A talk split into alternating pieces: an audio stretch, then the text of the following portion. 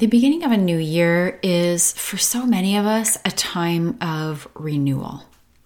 You might be a childless person who is wanting to imagine this year as bright and joyful, as I'm sure most people do. But from your side of the table, you just can't imagine how that's going to happen. Maybe you're in the midst of the realization that becoming a mother may not be in the cards for you, or maybe you're even years beyond that but you still just can't get past the grief and the triggers in order to allow a joyful future to come into view. Beneath the grief and triggers, there are likely some obstacles standing in the way of your amazing 2024. And that's the topic of today's episode. If you think you might have something standing in the way, stick with me. I'm going to identify the possibilities and of what might be standing in the way, that is, and show you how to break them down. Hi, I'm Sheri Johnson, and you are about to discover how to embrace your life as a childless woman who wanted to have a family and never could. This is where we combine mindset shifting tools with practical tips so you can break free of outdated societal norms that condition us all to believe that women without kids just don't measure up to the moms.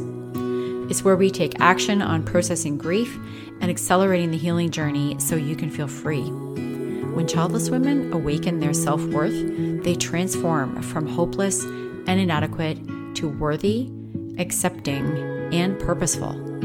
Think of this podcast as your weekly dose of light bulb moments that will shift your perspective as a childless woman about yourself, about your innate power to change yourself, your future, and maybe even the world we live in.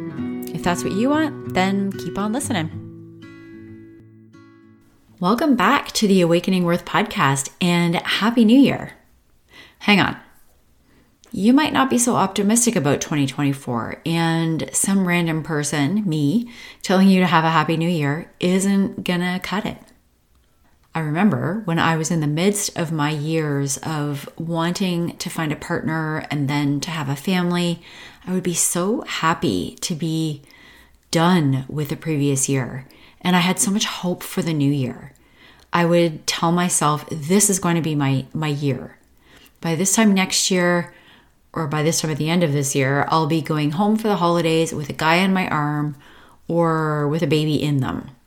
I did finally find the guy, but the baby in my arms never happened, as you probably know if you've been listening for a while.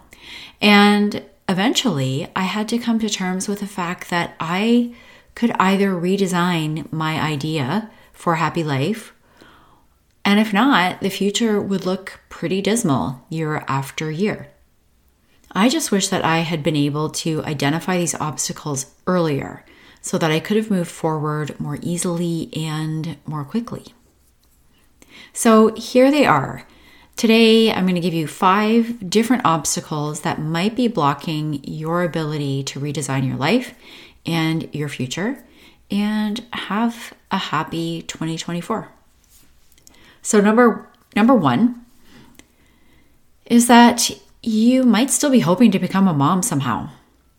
So, of course that's obvious if you're in that state. That's an obvious obstacle. If you're still hoping to become a mom, then you're not going to envision a future without kids. But then again, maybe it's not that obvious. And I'll tell you why. Let me tell you my story. When I was 44, my husband and I made the decision not to move forward with IVF for a variety of reasons that I've talked about on the podcast before. And we decided to try to be happy without children.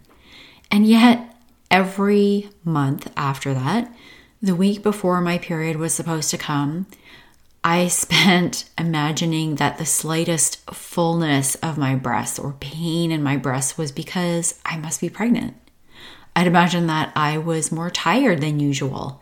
And maybe I was, but I associated that with I must be pregnant.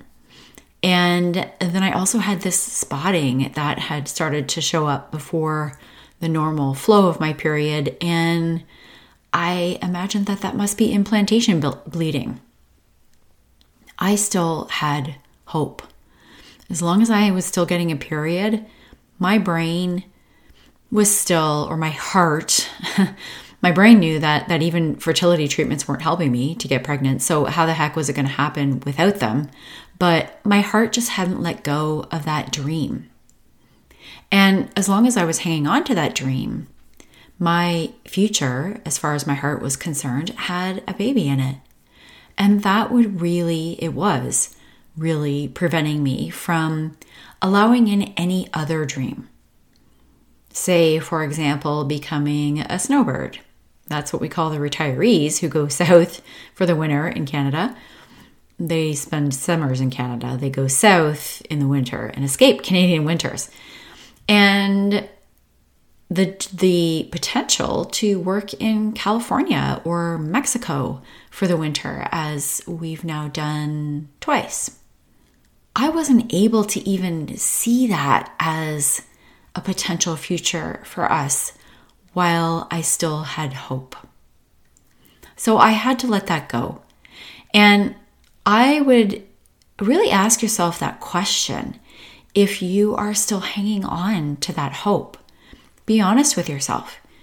It's totally fine to keep hoping for a baby, but know that that is going to stand in the way of other dreams. So that is number one. You're still hanging on to hope of becoming a mom somehow. Number two, you can't let go of the grief. So, this next, this number two, is it might sound kind of controversial, and you might not agree with me, or maybe you're not ready to hear it. So, as I always say, take what you need from this podcast and just leave the rest. So, first, let me say that the grief and loss that you feel is real and it is worthy of mourning. You need to know that first because I know a lot of women who don't even acknowledge that they might be feeling grief or a sense of loss. Or maybe they do actually know it deep down, but they won't, they keep telling themselves, well, I haven't lost a baby. I haven't lost a child. I haven't lost a father, mother, or whatever. They're, they're telling themselves that that grief is not worthy of spending time mourning. And it is. But then there are two other things that come into play here. So, first, in order to let go of grief, you have to feel it. Most of us have been taught to avoid negative emotions because it's uncomfortable, it's painful. And yet, I say this all the time you have to feel the emotions in order to release them.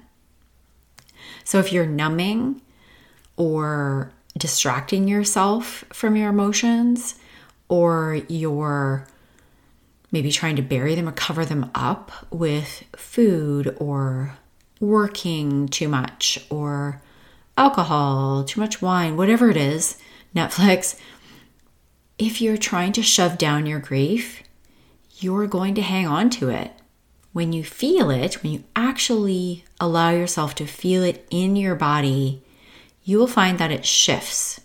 The emotion, the feeling, it shifts and it changes and it releases. And it all actually happens in less than two minutes. And you will not die. Your brain will tell you that it's going to die if it feels these emotions. It, your brain wants to keep you safe, but it is actually just uncomfortable. This is something that we cover in the Women of Worth group immersion.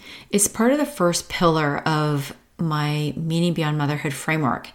And within the group immersion, I, I show you the exact steps to release grief in a way that feels comfortable and it feels safe. Because that can sometimes be the hardest part is just is just finding a way to release that, to feel those emotions in a way that feels okay. The other thing, though, that you need to be aware of, or maybe that you're less aware of already, is that you may not actually want to let go of the grief. That grief can become a pretty solid and comfortable companion. And your brain and your body will actually think it's scary to let it go because that feels unfamiliar and unsafe. It's it's somehow easier to be with what has been around for a while. Someone asked me a question once that really was was a really powerful question and I want to ask you as well. Who would you be without your wounds? What does that person feel like? What does that person look like?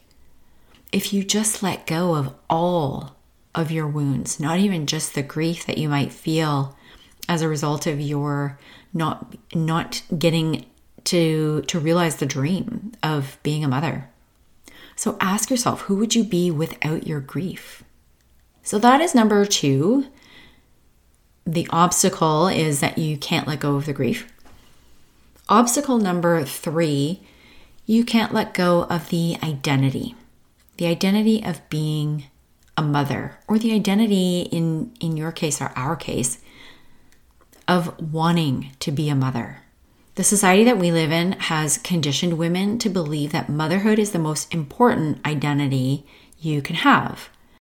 And by extension, having a partner in order to have children with has become equally important. And many of us measure our value based on these two identities being a partner, being a mother. Some of the things that I remember all too well from my past is the shame that I felt when I was 38 and still not married. Though I didn't realize it, not being chosen meant that there was something wrong with me, and I'm not as worthy as someone who has a partner. I don't get to have that identity, so I must be of lesser value. And that measuring stick, it showed up again when I had my first miscarriage, and then I had two more. I know that some of my listeners have had miscarriages, and we take ourselves down a notch just because our body didn't carry that pregnancy through. There's something wrong with us. God must be punishing us. There's something wrong with our bodies. So there it is again. We must be of lesser value if we didn't carry a pregnancy to term. And even for the women who needed help to get pregnant, the ones who actually do finish their fertility journey with a baby, they will still take themselves down a notch on that measuring stick because they couldn't get pregnant, quote unquote, naturally. And then there are those who found a partner, but that partner didn't want kids or didn't want more kids. Maybe they had a child with um, in another marriage or with another partner, those women take themselves down another notch because, well, why doesn't he, or, or maybe it's she in your case, why doesn't that person want kids with me? So there must be something wrong with me. And so I must be of lesser value than other people. So all of this is it's making ourselves of lower value than mothers, than people who have partners. And we hang on to the identity that we wanted by shifting to the identity of somebody who wanted that. So if I can't be a mother, then I at least need to be someone who wanted to be a mother. And what happens if we let go of that identity? If you become someone who is okay with not being a mother, what happens then? Will society judge you? Will you judge yourself? This can be a totally subconscious thing, but it is so important to let go of. When you are gripping the mother identity so tightly, you cannot be free. If you want to dig into this one a little deeper, go back and check out episode number seven, 73 on, on the Awakening Worth podcast. This is where I really break down this letting go of the identity of being a mother and what it means to do that, what it means to hang on to it, how that how it feels, how to identify whether you're actually doing this. So if you let that identity go, everything shifts. And it's not easy. It's not just a matter of saying, "Okay, I'll let that go." There is so much subconscious stuff going on conditioning from our society, beliefs that have been instilled in us, values. It's going to take some work to unravel it. And that is also something that we do inside of the Women of Worth group immersion. It's part of pillar two. which is totally different than grief, by the way. That's that's taken care of in pillar 1 of my framework. Pillar 2 has a lot more to do with self-worth and where all this conditioning and these beliefs came from and how to actually break it down. So that is obstacle number 3. You're hanging on to the identity of being a mother. Number 4 is you don't know what you want. That is entirely possible. How many years have you spent pining for the life that you imagined you'd have? For me, it was, gosh, probably 15, maybe even 20 years. The constant search for a life partner through my 20s and 30s. And then the six years of trying to have a baby once I finally met my partner. That whole journey was so all consuming. It was just, it was my number one focus that I didn't even know what I wanted if I didn't have those things. I couldn't even fathom another kind of life. Thankfully, my husband was able to get there a lot quicker than me, and he actually pulled me forward. He was the one who talked about traveling and living in the South during the winter. He was the one who went and bought this little red sports car because, heck, if you don't have children, then what do you need a minivan for? he was the one who really kind of started me thinking, well, what could we do with this life of ours? And something that you will need to do is to start to identify what you actually desire. How do you really want to feel? And again, this is something that we do inside the Women of Worth group immersion. It's a key piece of the third pillar. We walk through exactly how to identify what you desire. So if that's something that you're struggling with, DM me episode 91 and I'll send you details on on that. I'm opening up a new cohort this uh, next week in January and you might want to be a part of that. So that's number 4. The the fourth obstacle is you don't know what you want and maybe you don't know how to identify what it is that you want. Obstacle number 5, the last one. Maybe you do know what you want, but your nervous system is preventing you from getting it. This is actually something that is a fairly new concept to me. So I don't know a ton about this just yet. I'm starting to learn about our automatic reactions and how the nervous system is involved in creating the reality that we see in our lives. Kate Northrup, by the way, did a beautiful job of explaining this on her podcast. It's called Plenty. And I'll link up the episode that I was listening to where she described it in the show notes. I think it's 17.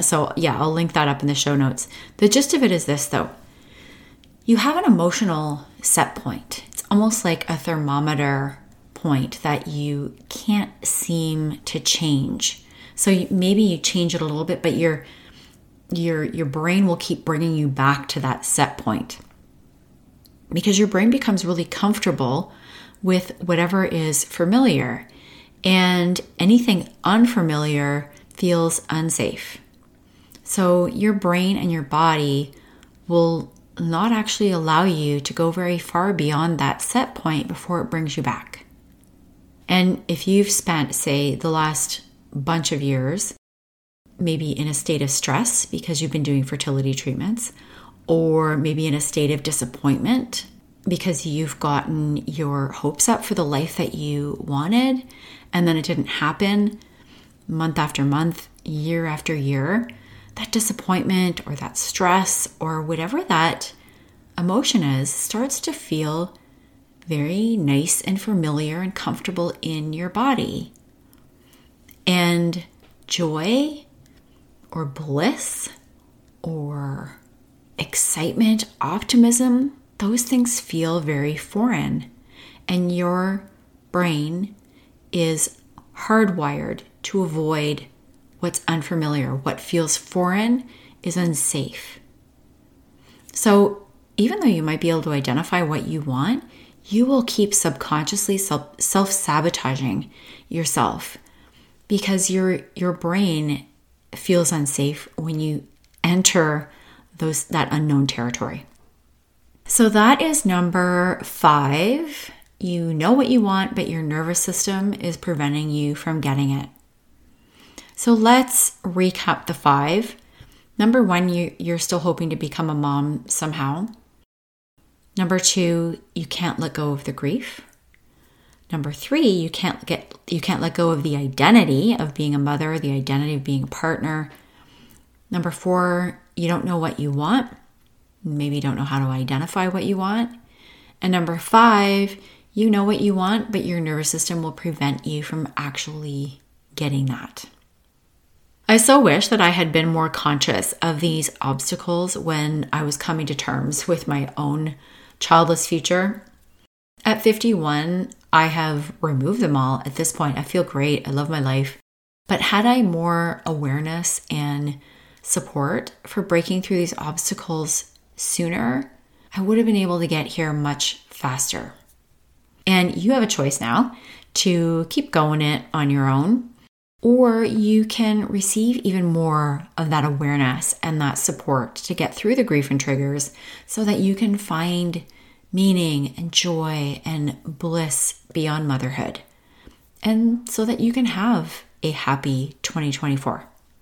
So if you want that kind of support, send me a DM at Sheri Johnson Coaching. I'll link that up in the show notes at Sheri Johnson Coaching on Instagram with the word episode 91. And I will give you the exact steps to get to that happy 2024. That is all for today. Come back next week for another episode. Bye for now.